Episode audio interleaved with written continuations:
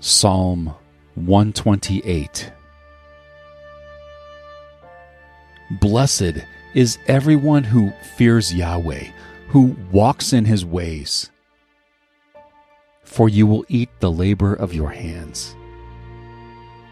You will be happy, and it will be well with you.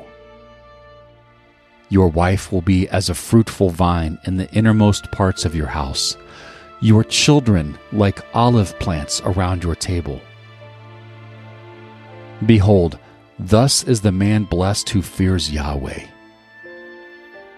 May Yahweh bless you out of Zion, and may you see the good of Jerusalem all the days of your life.